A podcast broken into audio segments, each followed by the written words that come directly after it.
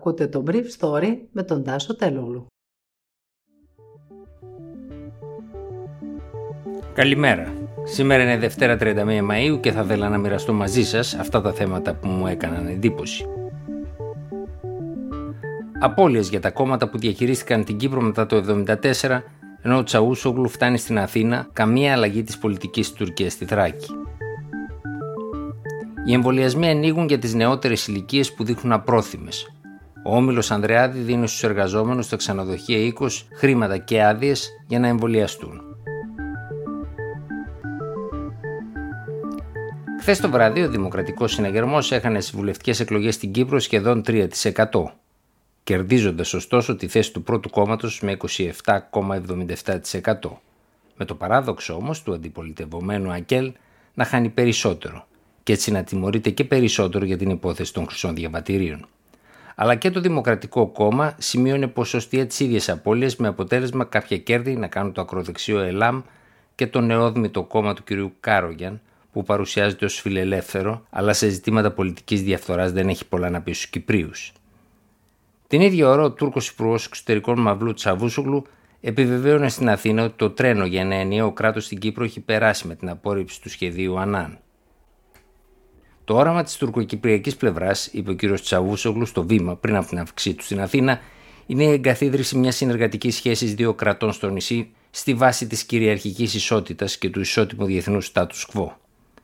Στις 20 Ιουλίου, η μέρα της επαιτίου της τουρκικής εισβολής στο νησί, ο πρόεδρος Ερντογάν σχεδιάζει να επισκεφτεί την Αμόχωστος σε ένα γεγονός που πιθανά θα δυναμητήσει ένα ήρεμο ελληνοτουρκικό καλοκαίρι. Στη Θράκη, ο Τσαβούσογλου μίλησε στα μέλη της Συμβουλευτικής Επιτροπής και κατέθεσε λουλούδια στον τάφο του Αχμέτ Σαδίκ, κάνοντας μεταξύ των άλλων λόγο για μεικτά νηπιαγωγία για τη μειονότητα. Στον τάφο του Σαδίκ ο Τσαβούσογλου φύτεψε έναν πλάτανο που είναι το έμβλημα της άσκησης της τουρκικής εξωτερικής πολιτικής εκεί που η Τουρκία έχει φιλικούς με εκείνη πληθυσμούς. Ένα μέλος της Συμβουλευτικής Επιτροπής που έχει παραστεί σε πολλές παρόμοιες συναντήσεις με τον Τούρκο Υπουργό των Εξωτερικών μου είπε χθες το απόγευμα ότι δεν άκουσε κάτι καινούργιο από την πλευρά του Τσαβούσογλου. Απλά σε αυτή τη συνάντηση δεν ήταν παρόν ο ελληνικός τύπος. Το απόγευμα, πάντως, ο εκπρόσωπος του Ελληνικού Υπουργείου Εξωτερικών Αλέξανδρος Παπαϊωάννου δήλωσε ότι η Ελλάδα ως κράτος δικαίου παραμένει σταθερά προσιλωμένη στο διεθνές δίκαιο και στην προστασία των ανθρωπίνων δικαιωμάτων.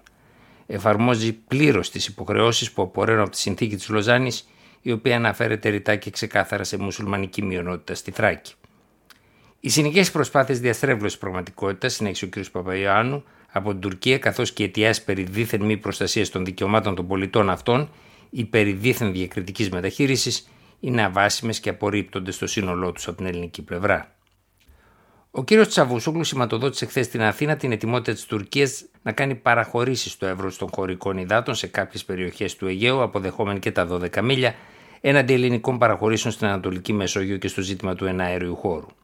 Κάλεσε δε την ελληνική πλευρά να κάνει προτάσεις. Είναι κοινό μυστικό ότι η Τουρκία διαμαρτύρεται στους Ευρωπαίους εταίρους της Αθήνας ότι η Ελλάδα στις συνομιλίες αυτές μέχρι σήμερα δεν έχει κάνει την παραμικρή πρόταση. Σήμερα ο Τούρκος Υπουργός των Εξωτερικών θα συναντηθεί με τον Κυριάκο Μητσοτάκη και θα συνεχίσει τη συναντήση του με τον Νίκο Δένδια, με τον οποίο έφαγε χθες το βράδυ μαζί. Ξενοδόχος Ανδρέας Ανδρεάδης διαφήμισε το Σαββατοκύριακο στο Twitter μια ασυνήθιστη πρωτοβουλία. Ευχαριστώ, έγραψε θερμά τους 4.300 εργαζόμενους του Ανίκο Group για το υψηλό αίσθημα ευθύνης και την εξαιρετική προθυμία να εγγραφούν μόλις ανοίξει η ηλικιακή τους ομάδα ώστε να εμβολιαστούν. Θα καταβάλλεται αμοιβή της ημέρας του εμβολίου και της επόμενης ενώ θα αποτελούν μέρες ανάπαυσης. Ο Ανδρεάδης και ο όμελός του θα κατεβάλουν με αυτή την απόφαση 9.000 μεροκάματα, στην καλύτερη περίπτωση δηλαδή κάπου ένα εκατομμύριο ευρώ, αλλά θα αποκτήσουν μια ακριβή εικόνα για το τείχος της ανοσίας που θα έχει κτιστεί στις επιχειρήσεις τους χρησιμοποιώντας την πρωτοβουλία και ως marketing απέναντι στους πελάτες τους.